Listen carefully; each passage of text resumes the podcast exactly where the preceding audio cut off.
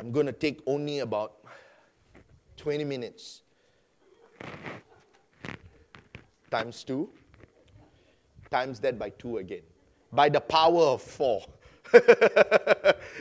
and, and we want to go, we want to go into the book of Luke 17. Thank you for being here. Thank you for your faithfulness. Those watching online, we thank God for you. We thank you for your giving and also worship team. Appreciate you. Uh, this Thursday, this past Thursday, um, has been a, uh, a very notable day uh, for the U.S. Uh, many of you may probably, may probably be familiar. It is known as the Day of Thanksgiving. And now, what has happened and where this all began was years ago in December of 1621, there were the pilgrims that made their way into Massachusetts. Uh, these were the English pilgrims, many of them from the UK, England at that time. They were reeling from the harsh winter, and so many people were dying. So, what they did was they began to get on a boat, they got on a ship, they began to sail, uh, made their way to Massachusetts, and many of them, by the time they got there, in the first winter upon arrival, out of the 102 colonists at that time, 40 of them, 44 of them died due to the winter. And so, in view of a good number of them dying because of the harsh winter, there came a time where there was so little food. They were going through a time of famine. And their daily food ration was down to five kernels of corn apiece. But then an unexpected trading vessel, as they were struggling during this period of time, a vessel, a ship came by, and the ship was loaded with food. They began to swap for food with these pilgrims. And the next summer, the crops they had brought hope. They began to see a fruitful year. They were able to experience a season of reaping that year. And so at that point, Governor William Bradford decided that since we were so close to dying, God provided for us. December 13, 1621, they decided to set a day aside for feasting and prayer to show their gratitude. Eventually, when Abraham Lincoln took office, he decided to call the last Thursday of November a day of thanksgiving and praise to our beneficent Father. And in 1941, Congress ruled that after 1941, the fourth Thursday of November will be observed as Thanksgiving Day. So it's become a huge celebration today in the US.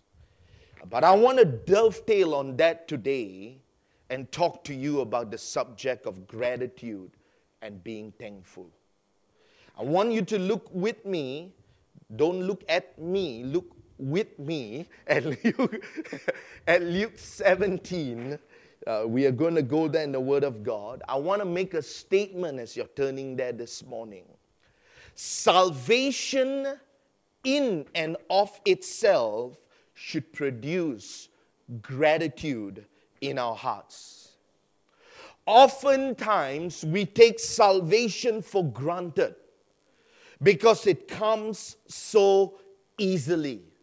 If you talk to the pilgrims, if you had a chance to converse with the people that had to face the food shortage at that point of time, it's different from us hearing it several hundred years later. If you spoke to them, you would probably listen and hear more details coming from them. Yeah, my son was at the verge of dying, but this vessel turned up. Or maybe you might hear the story that somehow my family was going to just quit and say, you know what, there's no food, you know what, we're just going to end it all and move on forward. And we don't know those details, beloved. We don't know those little details that would have happened on that day when the food vessel arrived on Massachusetts. The same truth. No one can appreciate salvation, your own salvation, other than yourself. It's a personal thing. When I gave my life to Christ, when I got saved, when my life changed, when I felt a restore, a restored hope, when I felt that there was a future and something that God had in store for me. For some of us, maybe we we somehow got it so easily that we fail to value what God has done for us. This is the danger with young people, the children today. That's why you hear people like Bill Gates and Warren Buffett, who are so incredibly wealthy, who would make the statement that they will only give a certain portion of their wealth to their family or to their children to a certain degree, just to make their life a little bit livable, but not to make it too comfortable. Because easy come, easy go. You don't build character when people don't appreciate the value of something. And I want to talk to you about gratitude attitude this morning. Not going to take too much of your time.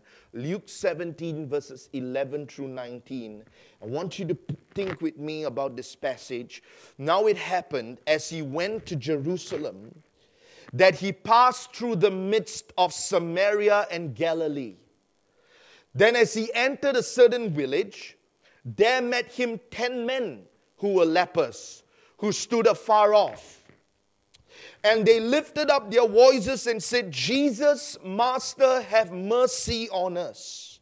So when he saw them, he said to them, Go, show yourselves to the priests. And so it was as they went, they were cleansed. And one of them, when he saw that he was healed, returned and with a loud voice glorified God and fell down on his face at his feet, giving him thanks. And he was a Samaritan. So Jesus answered and said, Were there not ten cleansed? But where are the nine? Were there not any found who returned to give glory to God except this foreigner? And he said to him, Arise, go your way, your faith has made you well.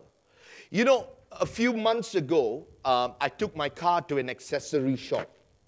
And uh, we wanted to do some work on it. And so, what had happened was uh, the guy had pulled out the casing that where the, the radio panel had been installed. He had taken out the casing from it. And as he was taking it out, I was just standing there. He just kind of pulled it out and just threw it on the dashboard, you know. And at that point of time, my heart you know how much I paid for this car? it, it, began to really make me so uh, um, um, upset. But I realized that sometimes people don't value what you value, they don't take care of what's valuable to you. So we make the decision, we make the choice of who we trust with what's valuable with us. Some people value our children. Some people value uh, uh, the church. Some people value the ministry. Some people value it, but some do not. We know the story of Joseph, who was a steward. And we know the Bible says that he looked after his master's possession. We know that is such a rare thing today where we are dealing with a culture when they get something, they do not value it because it comes so easily or they've not had to pay for it. And considering that, we are looking at 10 lepers in this passage who came seeking healing. And for many of them, easy come. It seemed like it happened without the concern of having to do much. The, the healing came so freely. Now, let's talk about what leprosy is because leprosy was a form of condition, a deadly disease. It brought it was brought upon the individual and on the outward appearance it shunned people away. The whiteness of the skin pushed people away from them. When you saw a leper, it was expected that a leper would to raise his hands and scream, unclean, unclean, unclean. So, in other words, it was self inflicting, self condemning. That if you walked on the street and you came to a public area, you were to shout and scream, unclean, unclean, unclean. In Leviticus 13 45 through 46. Now the leper on whom, 45, uh, Isaac. Leviticus 13 45. Yes, okay. Now the leper on whom the sore is, his clothes shall be his clothes shall be torn and his head bare.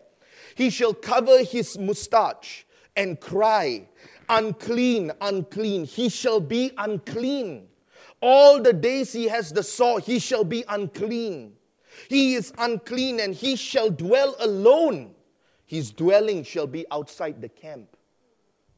So you think about the very value of a leper and to be touched by Jesus, to be completely healed by Jesus and here we know that as we understand the state of leprosy, it is the cutting away from relationships.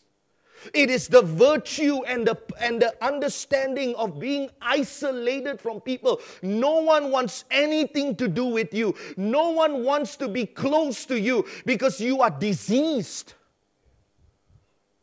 And to be healed from that.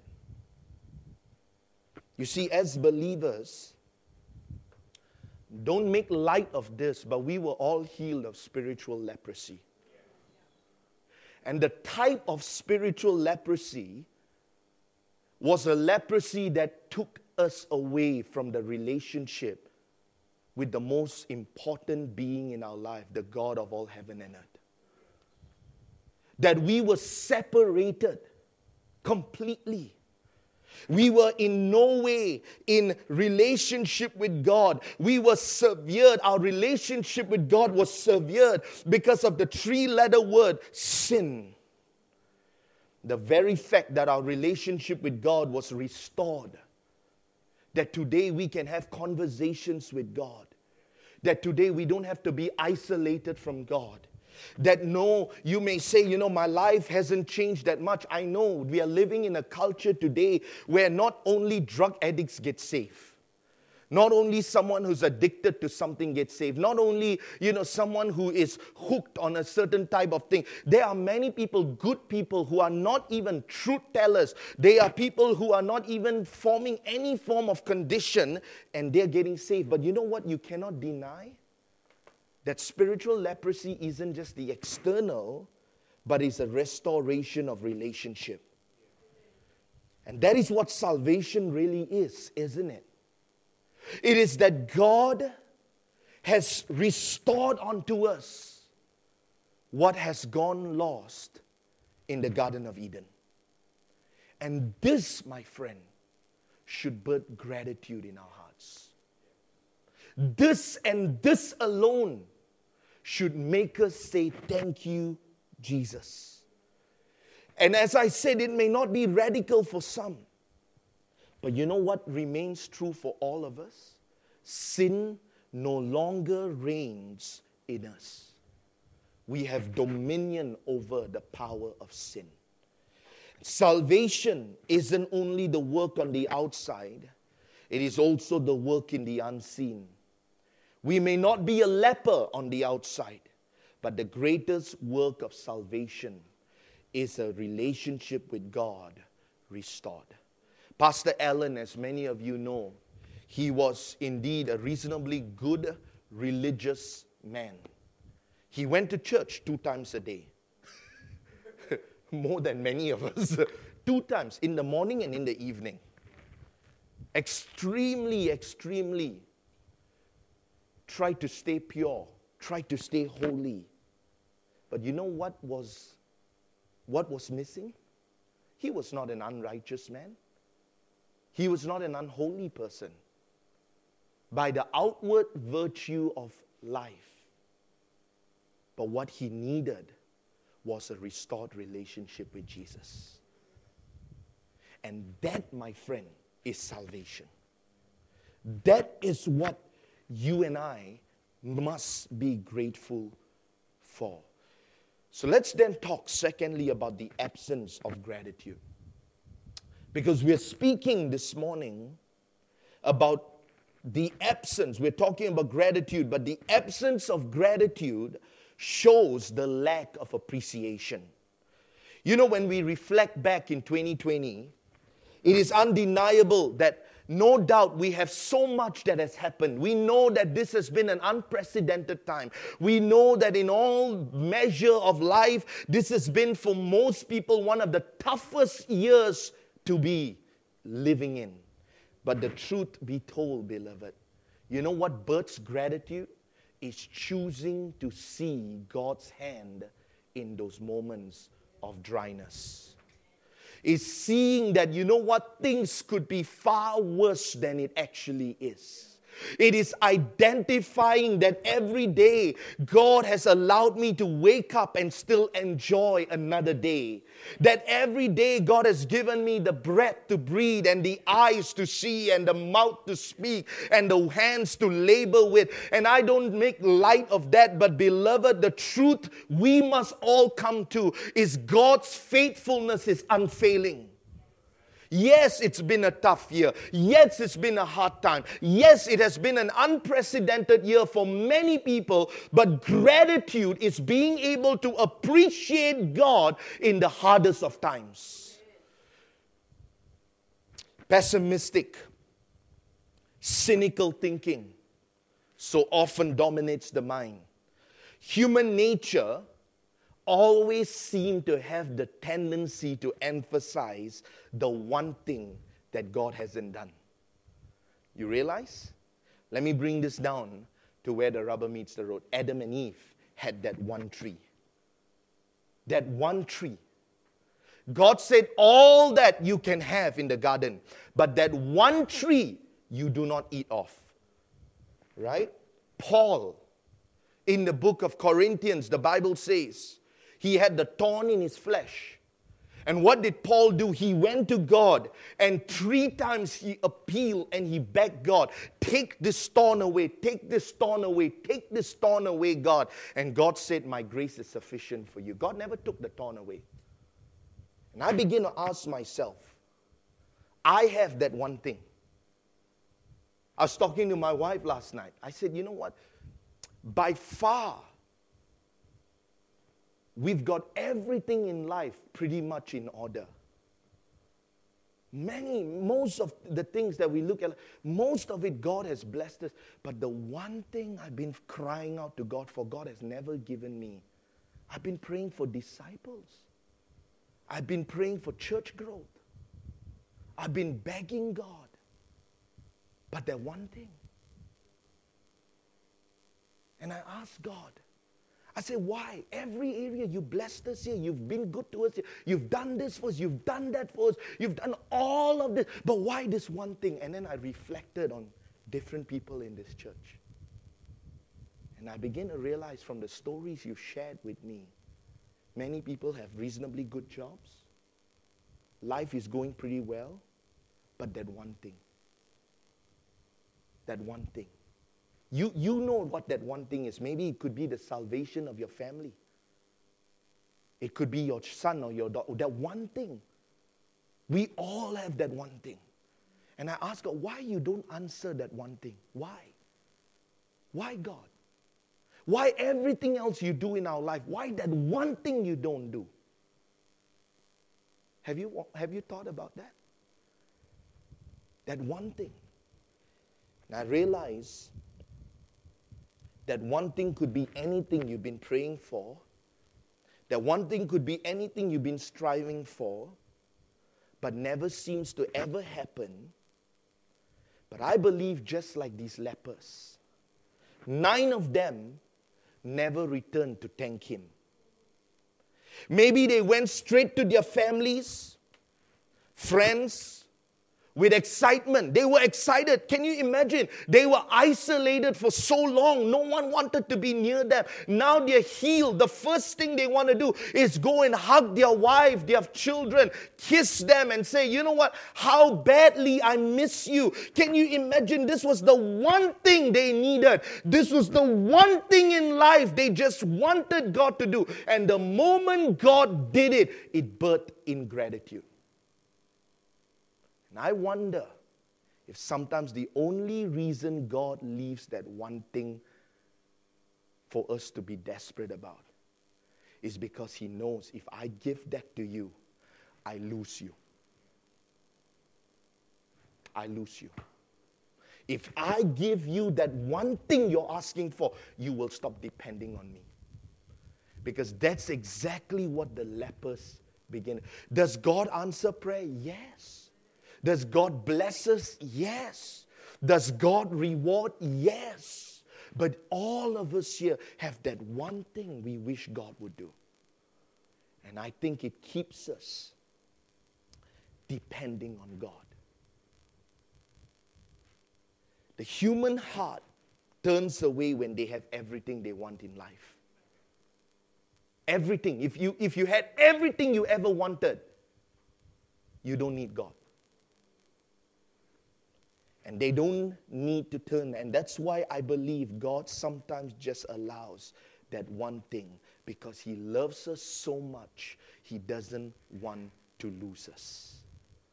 Just like that leper, He gave them what they wanted. And guess what? Nine of them turned away from God. And I want to look with you, Second Corinthians chapter 12. This was Paul's cry here in Second Corinthians chapter 12 verses 8 to 9 concerning this thing I pleaded with the Lord 3 times that it might depart from me. And he said to me my grace is sufficient for you. My strength is made perfect in weakness. Therefore most gladly I will rather boast in my infirmities that the power of Christ may rest upon me. Paul understood that you know what in my weakness, God is strong. In my weakness, God is present. Tim Keller, reflecting on the passage, do not be anxious, but make requests to God with thanksgiving. He writes, we would expect Paul to say first, you make your request to God and then you thank Him for the answer. But that's not what Paul said he begins to say, Don't be anxious for anything, but be, make your request with thanksgiving. And I, he said, he began to share a story. I prayed for an entire year about a girl I was dating, wanted to marry, but she wanted out of the relationship. All year I prayed, Lord, don't let her break up with me. Of course, in hindsight, it was the wrong girl. I actually did what I could help to help God with the prayer. Because one summer, near the end of the relationship, I got in a location that made it easier for me to see her. I was saying, Lord, I am making this as easy as possible for you. I've asked you for this, and I've even taken the geographical distance away. But as I look back today, God was simply saying, Son, when a child of mine makes a request, I always give that person what he or she would have asked for if they knew everything I know. You know that God knows more than us. And sometimes God doesn't give us what we are asking, that one thing, because He knows He'll take you away from me. But God, don't you understand? This is holding me back depend on me. But God, don't you understand? My situation is critical. I've been laboring, I've been laboring, I've been laboring, I've been doing the right thing, God, over and over and over again. But God, don't you understand? It will stop you from relying on me. Let it be there. Let the thorn be there. Because you then will depend on me. This is, this is so important that we remember. I know God answers every prayer. God wants to answer every prayer. But sometimes God leaves certain things out. He may answer one and then leave another one unanswered. Why? Because it makes us go back to Him. And I think that's vital that we grasp as Christians. Paul, as we read that passage, beloved, I'm going to bring this down in about two hours. He experienced God in miraculous ways. Think about it. He experienced God in miraculous ways. You're talking about the man who saw God move in supernatural ways, miracles upon miracles. You're talking about the, he- the blind being healed. You're talking about the deaf being restored. You're talking about a man who wrote two thirds of the New Testament. You're talking about the man who experienced God in prison, who experienced God unchaining him, giving him deliverance, power, breakthrough. You're talking about the man who saw God more personal than many of us will ever see God. But the one thing, a person who can be grateful to God, listen to my statement here. A person who can stay grateful to God conveys his dependence on God. I believe that when we can have gratitude even with all God has done, God can trust us with more. God, thank you for 2020. It's not been the best year, God, but thank you for keeping my family safe. Thank you for not allowing me to fight diseases and sicknesses. Thank you for not letting me lay on a hospital bed. Lord, thank you, God, for giving me breakthrough in areas.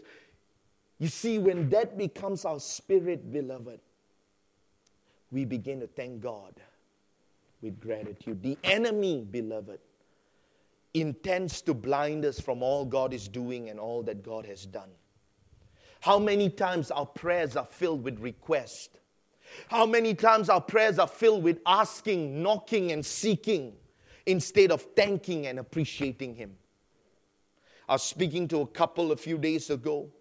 And in that conversation, I began to share with them. I told them they've seen God move very powerfully this year. In the many years that they've lived for God, they've not seen breakthrough for some time. But all of a sudden, this year, in a year of famine, God gave them financial breakthrough. In a year of famine, there has to be a God.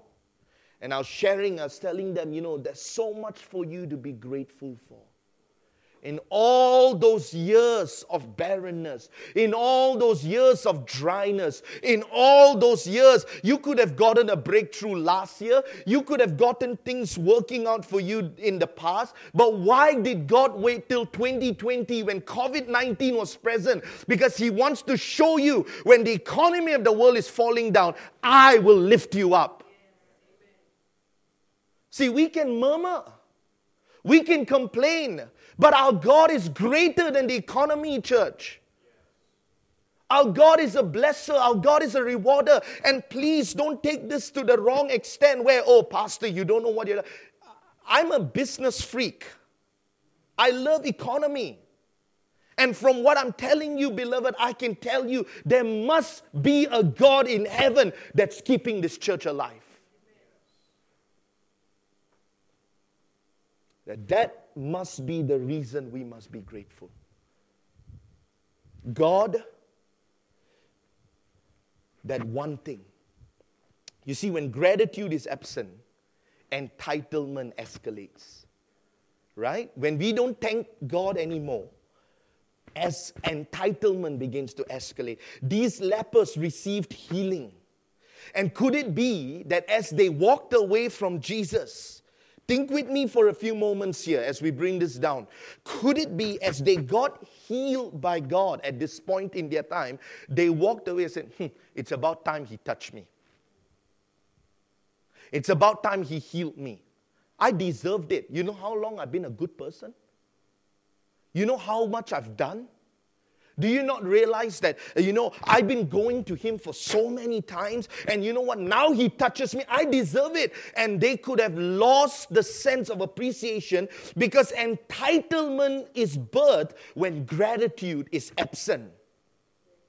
People who feel they are entitled, people who feel they deserve it, has lost the sense of gratitude. The absence of humility that produces appreciation. That if you and I were to take an honest assessment, we can only come to one thing in conclusion Jesus deserves to be thanked, not blamed. He deserves to be thanked this year. He deserves to be appreciated this year. Yes, we may wish for things to have been different, but look at us, church. God has been good. God has been faithful. Even if there was things that were not going the way we wanted to go, beloved, this is a generation that finds it so hard to say thank you. It's so hard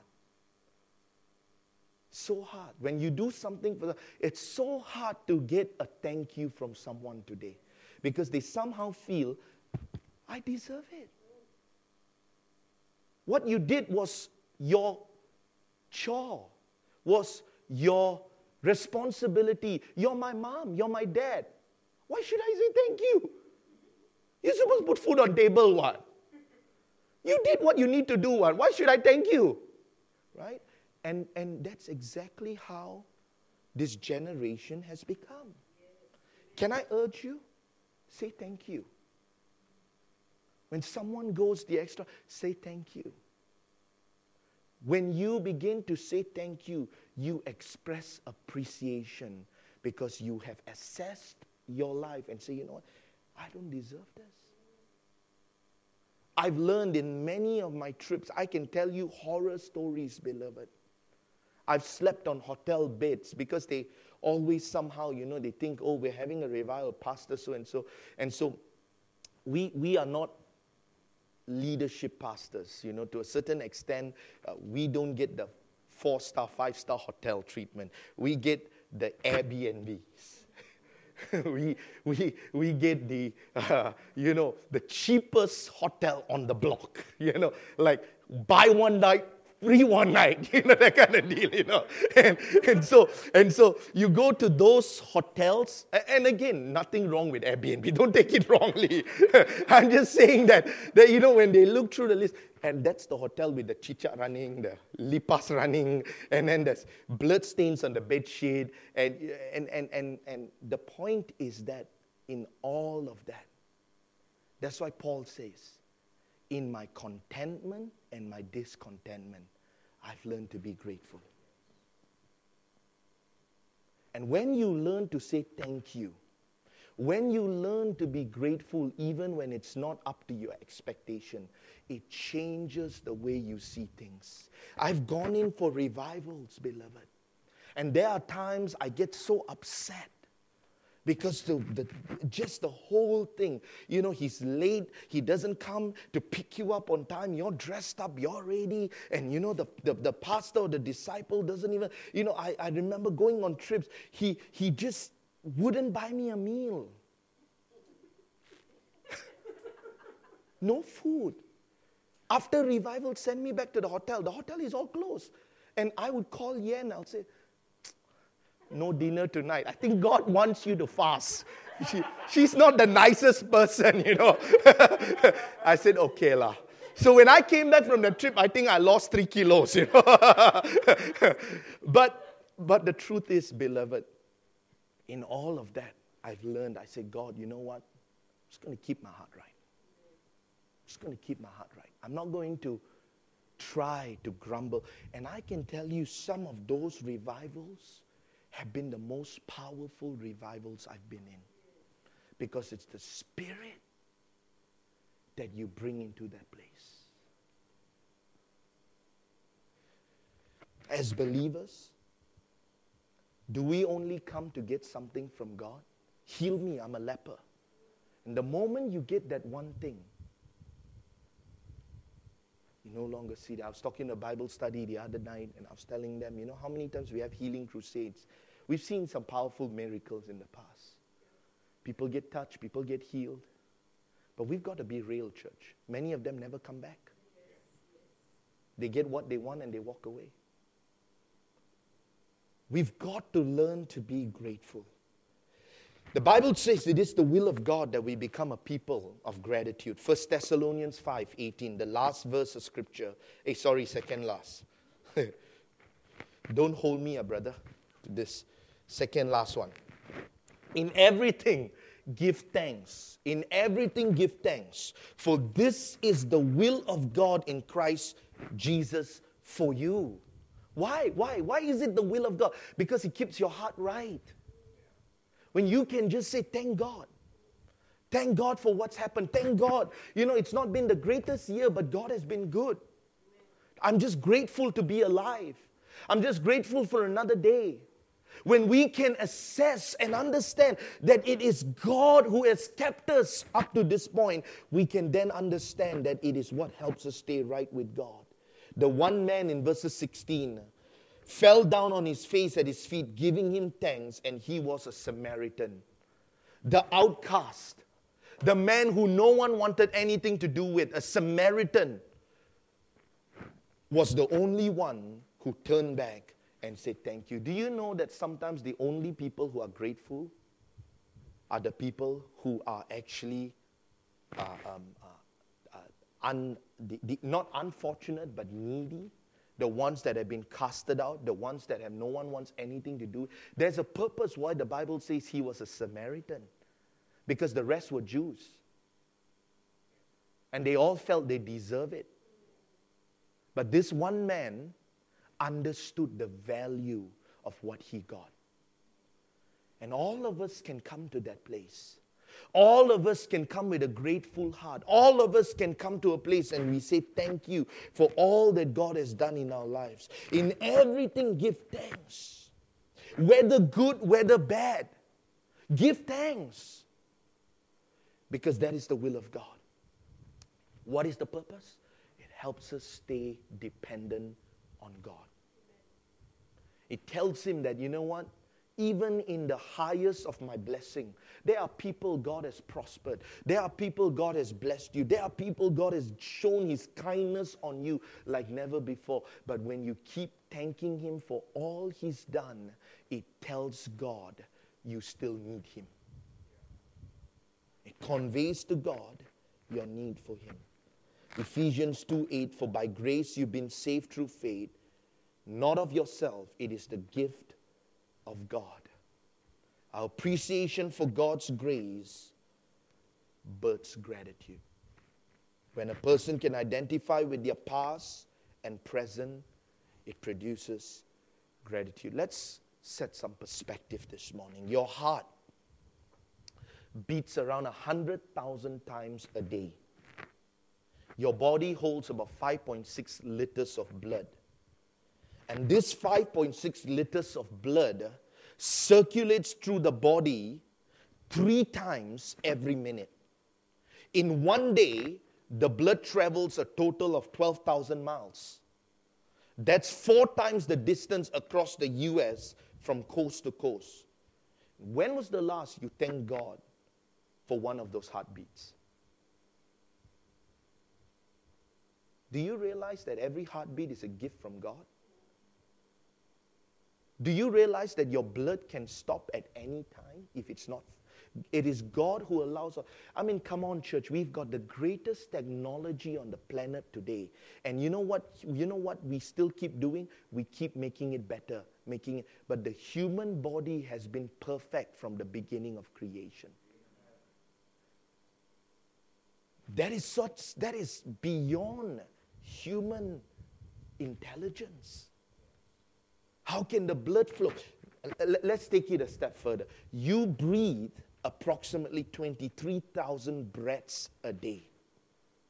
The process of inhaling oxygen and exhaling carbon dioxide is a complicated respiratory task that requires physiological precision. We tend to, we tend to thank God oftentimes for the things that take our breath away. That's fine. But when was the last we thanked God for the breath that He's given us? 23,000 breath a day. It's a gift from God. How about your kidneys? A bean shaped organ, each about the size of your fist. They are located near the middle of your back, just below the rib cage. They are sophisticated trash collectors. Every day, your kidney processes about 200 quarts of blood to sift out about 2 quarts of waste products and extra water. The waste and extra water becomes urine, which flows to your bladder through tubes called ureters. Your bladder stores urine until you go to the bathroom. So, the question now when was the last you went to the bathroom and you thank God that your plumbing works? You realize, beloved, if it's not for God, there's so much to be grateful. You have nearly, your eyelids blink about 10,000 times each day, assuming you sleep for about eight hours a day. We have to think or we have to blink to cleanse and moisten the eyes. Each time the eyelids close, salty secretions from the tear glands are swept over the surface of the eye, flushing away small dust particles lubricating the exposed portion of the eyeballs. Our eyes are always forming tears. The blink wipes them away and protects and cleanses the eye. When was the last time you thanked God for one of those cleanings? You have about 1.6 trillion skin cells. Just bear with me, another two minutes, I'm done. Human sheds about 600,000 particles of skin every hour about 1.5 pounds a year. By 70 years of age, an average person will have lost 105 pounds of skin. The wrinkles? but it's not the best way to plan on losing weight, though. Okay? I know how we plan retirement fund. This is not weight retirement, you know. By 70, Human sheds and regrow the outer skin cells about 27 days, almost 1,000 new skins in a lifetime. When was the last time you thanked God for the protection of your skin? I'm just saying, beloved. These are things God has given to us freely. Freely. The average, last one, the average human mouth produces about two liters of spit every day. Our salivary glands are located on the inside of each cheek. At the bottom of the mouth, under the jaw, at the front of the mouth, churn out about two to four pins, one to two liters every day. Saliva contains many important substances, including electrolytes, mucus, antibacterial compounds, and various enzymes. Saliva keeps your mouth moist, comfortable, and helps you chew, taste, and swallow. It fights germs in your mouth and prevents bad breath. It also has proteins, minerals that protect tooth animals, not animals, uh, animal, and prevent tooth decay and gum disease. So the question is, when was the last we thank God when you smelled or saw something good to eat and your mouth began to water. See, when you think about it, church, we've got a lot to thank God for. You and I can complain, we can murmur, life is not good. But just look at your own life this morning. Because none of what I just told you will be possible without God. So, can I, can I challenge and encourage you this morning? The next time you're tempted to complain, the next time you're tempted to murmur, and I'm not saying we cannot be real about what's happening. We have to be real. We're not hypocrites. When we go through problems, we have to be honest. But I'm teaching you this morning, I'm praying that you and I will gather a spirit of gratitude and thankfulness. Don't be the ten, the nine lepers that walked away. without appreciation. Be the one who understands I was an outcast. No one wants anything to do with me. And this is what brings, my, brings me to, to humility every time because I do not, I do not, I do not take credit for anything that I call as a gift in my life as being present if it is not for God. The only reason we can do what we do is because of God. And for that, I choose to thank Him every day. For that, I choose to be grateful every day. For that, I choose to say, you know what? Yes, life could be worse, but I thank God. And that's why I express my appreciation through my service to God. There's no reason for me to complain. I can do more and more and more for God. Because what is there to complain after all He's done for me? I want you to bow your heads with me. As we close this morning,